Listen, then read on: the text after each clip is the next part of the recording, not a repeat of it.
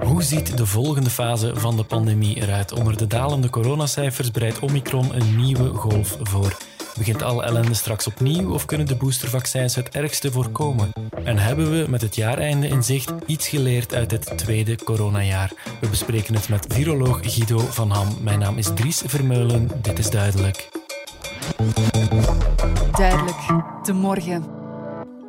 Onze gast vandaag is Guido van Ham, professor emeritus in de immunovirologie aan de Universiteit Antwerpen. Welkom, professor. Dank u. Normaal gezien zit ik met mijn gasten aan tafel, maar ik zit in quarantaine, dus we moeten het even van op afstand doen. Maar dat lukt ook, hè? Ja, zeker. uh, ja, intussen zijn we dat allemaal gewend. We zitten nu op het einde van jaar 2 in de pandemie. U bestudeert virussen en immuniteit al heel vele jaren. Hebt u in het afgelopen pandemiejaar nog iets bijgeleerd? Ja, het, het, is, het heeft mij wel verwonderd uh, hoezeer dit virus uh, zich, uh, hoe snel dit virus muteert en, en hoe snel nu ook de verschillende golven op elkaar volgen. Dat is toch wel ja, zeer opmerkelijk. Ja, is dat iets dat nog nooit eerder is gebeurd? Het grote voorbeeld is altijd de, de Spaanse griep hè, van 1918, mm -hmm. 1919. En daar zag je dus mooi, uh, in zekere zin, de golven die uh, met de seizoenen meekwamen. in het voorjaar en het najaar, drie, vier keer. Maar in, in dit geval zien we dus dat die golven, ja, nu volgen ze heel dicht op elkaar. gedragen ze zich niet, ook, ook niet altijd zo, zo keurig. Hè. In het zuidelijk halfrond zou je dan verwachten, bijvoorbeeld in Zuid-Afrika, waar het nu zomer is, dat de activiteit van het virus minder is, maar juist nu komt er een nieuw virus tevoorschijn. Dus ja, dat zijn toch zeer opvallende dingen. Ja, en misschien net doordat sommige dingen niet helemaal verlopen zijn zoals we ze hadden verwacht, was de communicatie, bijvoorbeeld vanuit de overheid, soms een beetje wisselvallig. Wat moeten we daar volgens u uit leren? Wat, wat hadden we beter kunnen doen? Ik denk vooral rond vaccinatie. Uh, het is dubbel. Hè? Dus van de ene kant werkten die messenger-RNA-vaccins beter dan we verwacht hadden. Ik heb zelf ervaring met messenger-RNA-vaccins. En dit was echt onverwacht goed. Van de andere kant bleek dan dat ze snel hun, hun maximale werking verloren. En uh, dat hadden we niet uh, verwacht. Nu, we hebben dat wel zien aankomen al. Uh, dus de de experten, laat ons zeggen, de wetenschappers, uh, van in september zeker. Ook al eerder uh, was het duidelijk dat de, de graad van vaccinatie in de bevolking, zelfs al zou dat vaccin perfect werken, dat de graad van vaccinatie bij ons niet hoog genoeg was. Men, vanuit de politiek is men altijd blijven hangen aan dat cijfer van 70 procent mm -hmm. en dan nog bij volwassenen. Terwijl dat voor de wetenschappers duidelijk was, al langer, dat het virus dat nu circuleerde op dat moment, het Delta-virus, dat dat niet genoeg was, 70 procent, en dat je daarboven de kinderen moest bijtellen. Dus wij wisten dat, uh, dat het los, volledig loslaten van de maatregelen, dat dat een nieuwe golf zou veroorzaken. Maar die golf heeft dan wel het uh, worst-case scenario gevolgd. Wat, wat ik de politici hier in, in dat verband verwijt, is dat ze toch uh, eigenlijk heel triomfalistisch gezegd hebben, ja, we hebben nu een vaccinniveau bereikt dat redelijk goed is en uh, nu gaan we alles loslaten. Ja, en als je dat dan uh, achteraf, na een maand of zo, al moet terugtrekken, dat komt heel moeilijk over bij de bevolking. Dat kan ik heel goed begrijpen. Veel mensen, denk ik, hadden er ook een beetje op gerekend misschien. Ik ben volledig gevaccineerd, dus ja. vanaf nu hoef ik het mij allemaal wat minder aan te trekken. Ja. ja, en dan blijkt dat enkele maanden later die vaccins veel minder nog werken dan we hadden verwacht. Ja, ja hoe, hoe komt dat eigenlijk? Wat, en, en wat doen de vaccins op dit moment nog als je maar twee prikken hebt gehad? We hadden het inderdaad allemaal anders gehoopt, vooral omdat, omdat die in het begin zo goed werkte natuurlijk. Van de andere kant uh, weten we uit de geschiedenis uh, van de virologie en de immunologie dat uh, de antistoffen tegen coronavirussen inderdaad met de tijd afnemen. Dat is dus ja. niet nieuw. Dus in die zin is dat ook niet, on, niet volledig onverwacht. Um, nu, wat er, wat er wel is, en uh, daar heeft uh, Mark van Rans nog op gewezen, is dat alhoewel de antistoffen afnemen, dat ze eigenlijk in kwaliteit wel toenemen. En dat naarmate dat je dus een infectie doormaakt, een vaccinatie krijgt, nog een vaccinatie, een booster krijgt, dat uh, uw antistoffen breder verschillende varianten gaan herkennen, zelfs varianten waar uw immuunsysteem niet mee in contact geweest is. Dus dat blijft het belangrijke voordeel van vaccinatie, van herhaalde vaccinatie. Zelfs als je dus niet volledig beschermd bent uh, tegen infectie. Je gaat veel minder kans hebben om ziek te worden. Ja, die, die boostercampagne die loopt nu volop. Heel veel mensen hebben die derde prik nog niet gekregen. Wie er enkel twee heeft gekregen, enkele maanden geleden, in hoeverre zijn die op dit moment daar nog door beschermd? Ja, dus die zijn heel weinig beschermd. Dat blijkt ook uit uh, cijfers uh, uit Engeland en, en Denemarken, hè, waar de Omicron-epidemie uh, verder gevorderd is. Zij zijn heel weinig beschermd tegen infectie. Maar het ziet er wel naar uit dat die ook nog een zekere bescherming hebben tegen ernstige ziekten dus. Maar goed, ik moet eerlijk zeggen, die cijfers zijn op dit moment nog, nog laag. Hè. Dus zijn nog, uh, het gaat nog maar over enkele duizenden uh, mensen waar men echt goede cijfers over heeft. Dus dat zal, dat zal moeten blijken. Maar het is, de booster is, eh, geeft, geeft een, duidelijke, een duidelijk effect. En zelfs als je dus geen booster hebt en, en je kan de antistoffen niet meer meten, uh, dan gaat je lichaam wel sneller reageren dan als je helemaal geen vaccin gehad had. En daardoor uh, is de kans dat je erg ziek wordt meer dan waarschijnlijk veel kleiner. Uit uh, recente cijfers van Cienzano weten we dat die boosters eigenlijk zeer goed hun werk doen. Die beschermen ja. ons 67% meer dan de tweede prik op dit moment. Hebben we er ook een idee van al hoe goed die ons beschermen tegen Omicron? Want daar horen we verschillende berichten over. Uh, het is zo dat er nog onvoldoende cijfers zijn over de, uh, in de reële wereld van mensen die een booster gehad hebben. Mm -hmm. de, de cijfers die men voorstelt, eh, zijn meestal op basis van de, de antistoffen in het bloed. En daar is dus een verband tussen de antistoffen in het bloed en de kans om geïnfecteerd te worden, de kans om ziek te worden. En die relatie is, is duidelijk vastgesteld in het verleden, dus in het recente verleden. En eigenlijk extrapoleert men daaruit. Dus men gaat wat men weet uit het verleden nu toepassen op de toekomst. En ja, daar is altijd een zekere, daar is een onzekerheid uh, over. Ja. En, en dus uh, eigenlijk kunnen we dat op dit moment nog niet met, met zekerheid zeggen, maar de toekomst, de nabije toekomst zal dat leren, omdat er natuurlijk uh, landen zijn waar we, waar, die een voorsprong hebben, zoals Israël, maar ook zoals Groot-Brittannië, wat een groot land is. Mm -hmm. Dus over enkele weken gaan we dat met meer, met meer zekerheid kunnen zeggen.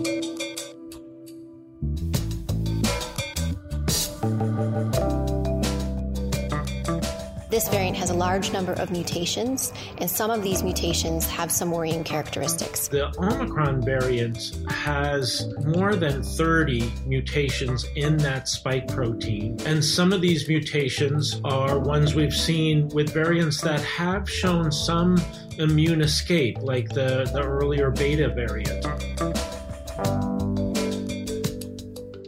Professor, die Omicron-variant, die, ja, dat weten we intussen, die heeft iedereen verbaasd met het aantal mutaties die hij heeft. 34 maar liefst op dat fameuze stekel-eiwit waarmee het onze cellen infecteert. Ja, als het coronavirus zo drastisch kan veranderen, bestaat dan het risico dat het ons altijd een stapje voor zal blijven of boeken we ook terreinwinst? Het virus verandert voortdurend. Virus, maar ook bacteriën veranderen voortdurend. Mm -hmm in dit geval is het een RNA-virus en dat is gekend. RNA-virussen veranderen meer, hè, dus het genetisch materiaal bestaat uit RNA, uh, is veel flexibeler dan DNA, waar ons genetisch materiaal uit bestaat. Dus wij zijn in het eerste zicht dus alle uh, dieren zouden bijna hulpeloos zijn ten opzichte van zo'n uh, van zo'n virus, omdat zo'n virus zeer snel verandert en wij veranderen niet. Mm-hmm. Nochtans is dat niet zo. Ons immuunsysteem heeft een mechanisme ingebouwd dat heel sterk lijkt op het mechanisme uh, dat virussen gebruiken om te veranderen. Dus namelijk door mutaties in de antistoffen en recombinatie, dus stukken, uh, verschillende stukken aan elkaar uh, zetten. Dat doet het virus, maar dat doet ons afweersysteem ook. Dus wij leren uit ons afweersysteem, onze antistoffen, leren uit ervaring. Ja. Naarmate dat we meer in contact komen, gaan er mutaties ontstaan in onze antistoffen gaat er recombinatie ontstaan en gaan die beter passen op het virus. En, en dat is dus wat ze wat men dan noemt de rijping van het immuunsysteem.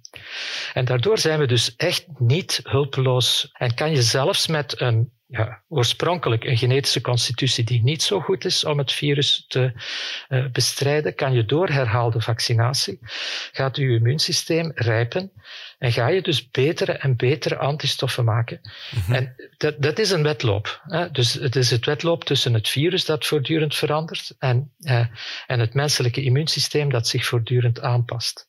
En die wedloop blijft duren tot het virus op een muur botst waarbij dat bijkomende mutaties het virus verzwakken. En dat is dus hetgeen waar we, wat we verwachten, maar waarvan we niet weten wanneer het gaat gebeuren. Dus op een bepaald moment gaat het virus niet meer voldoende kunnen muteren om nog zeer infectieus te zijn, in een bevolking die al immuun geworden is. Dat is dan die, die -hmm. befaamde groepsimmuniteit. Zijn we dan tot dat punt bereikt is gedoemd om het virus achterna te hollen en steeds nieuwe vaccins te verspreiden?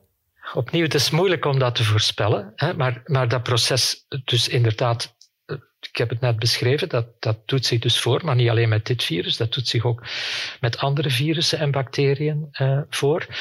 En dus inderdaad, het is een kwestie van tijd. Hè. Mm -hmm. Op de duur is ons immuunsysteem voldoende gewapend, want eh, dat immuunsysteem dat, dat, uh, dat is op dat punt eigenlijk sterker dan het virus, omdat het verder en verder kan uh, veranderen, terwijl het virus op een bepaald moment niet meer op een efficiënte manier kan veranderen. Hebben we daar dan, een idee van hoe, hoe, lang dat ongeveer kan duren? Is dat één jaar, twee jaar, drie jaar of nog veel langer? Ja, ik, ik durf daar echt geen voorspellingen over te doen, maar het, hetgeen wat we nu zien, dus het virus dat we nu zien, dat was eigenlijk in zekere zin wel verwacht.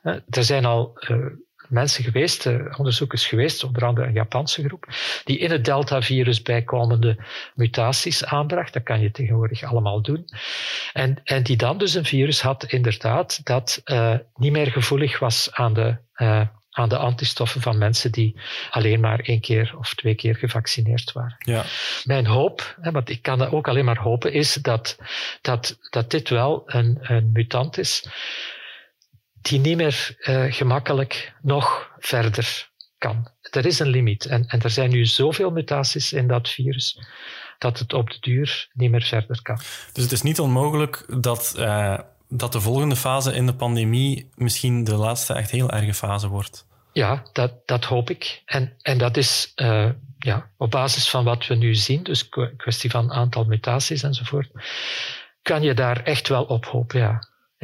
Dus ik, ik vind het belangrijk dat mensen ook een stukje hoop krijgen. Ja. En, en die hoop is gebaseerd, is niet gebaseerd op een wensdroom, maar is wel gebaseerd op wat we, wat we dus zien, hè, wat, we, wat we echt kunnen vaststellen. En wat we weten ook uit, uh, uit vorige epidemies met andere uh, virussen. Daar is echt wel een kans dat we nu, ik durf het bijna niet zeggen, maar goed, dat we toch. Uh, dat we nu aan de, aan de volgende golf beginnen, die misschien de de ergste uh, zal blijven. Hè? Mm-hmm. uh, zeker qua infecties. Staan we op dit moment voor de grootste uitdaging die we al gehad hebben in deze pandemie met de, de Omicron-golf die, er, die eraan komt?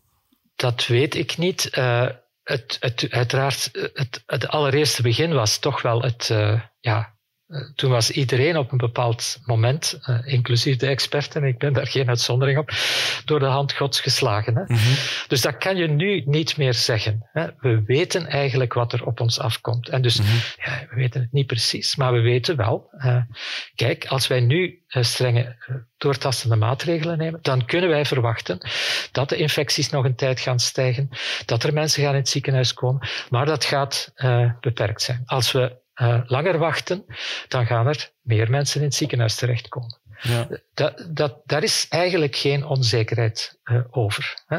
Mm-hmm. En dus eigenlijk moet je nu op basis van alles wat je weet, de meest uh, ja, rationele beslissing nemen om, om het, het lijden, het leed dat er komt, dat er opnieuw komt, om dat zoveel mogelijk te beperken.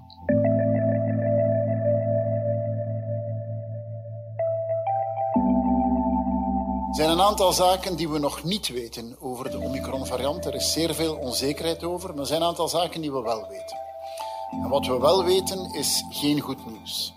Is een nieuwe variant waarvan we vermoeden dat die erg besmettelijk is. Waarvan we niet weten wat de invloed daarvan is op ernstige ziekten en hospitalisatie. Maar een grote besmettingsgolf op zichzelf is ook al een probleem. Mensen die niet kunnen gaan werken, kinderen en ouders die in quarantaine moeten, huisartsen die overspoeld worden met vragen, dat willen we niet.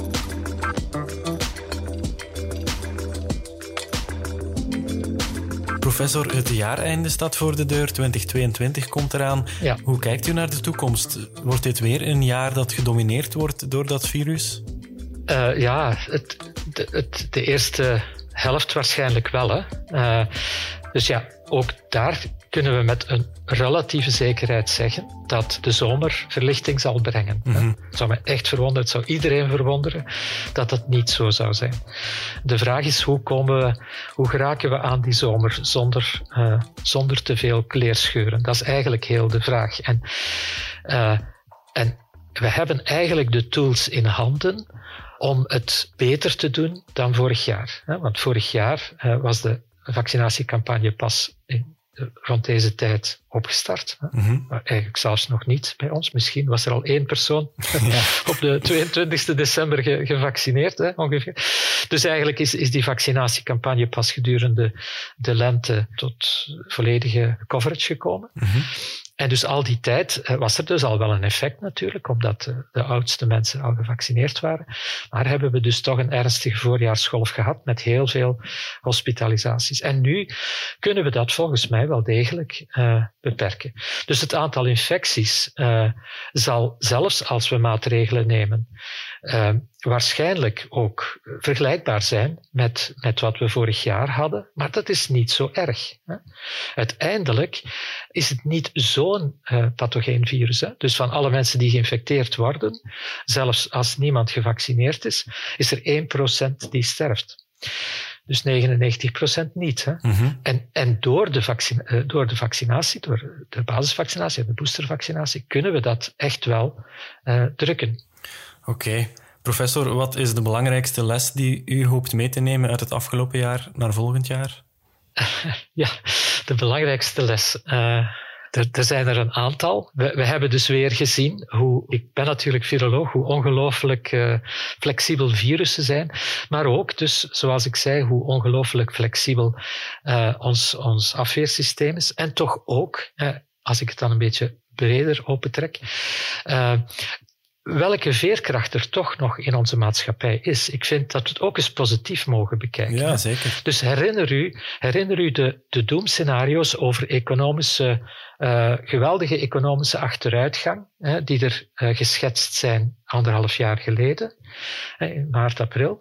Uh, hoe lang het zou duren, bijvoorbeeld, wat men toen voorspelde, hoe lang het zou duren voor de economie zich zou hersteld hebben. Ja. Dus, dus dat is niet uitgekomen. Het is veel beter geweest dan dat men uh, voorspeld had. Mm-hmm. Uh, dus uh, wat, wat ik vind is hoopvol. Dus we, we, leven in een maatschappij, een vergrijzende maatschappij. Ik ben zelf hè, een grijze, oudere man. Hè.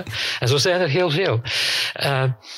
en, en, toch, en, toch, en toch hebben wij nog altijd, heeft onze maatschappij nog altijd de veerkracht om, om dit soort ja, rampen aan te pakken. Het is verre van perfect gebeurd, maar het is toch gebeurd. En, en we komen er bovenop. En onze maatschappij gaat niet ten onder aan, uh, aan corona. We komen hier uh, sterker uit, want we hebben nu hopelijk een les geleerd. Uh, infectieziekten zijn niet weg en die zullen nog komen.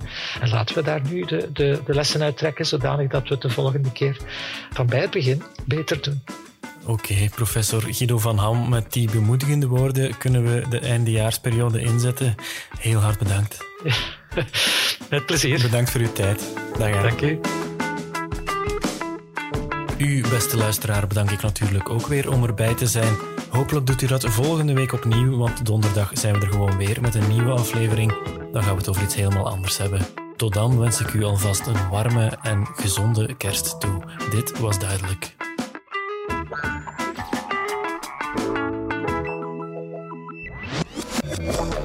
Duidelijk, de morgen.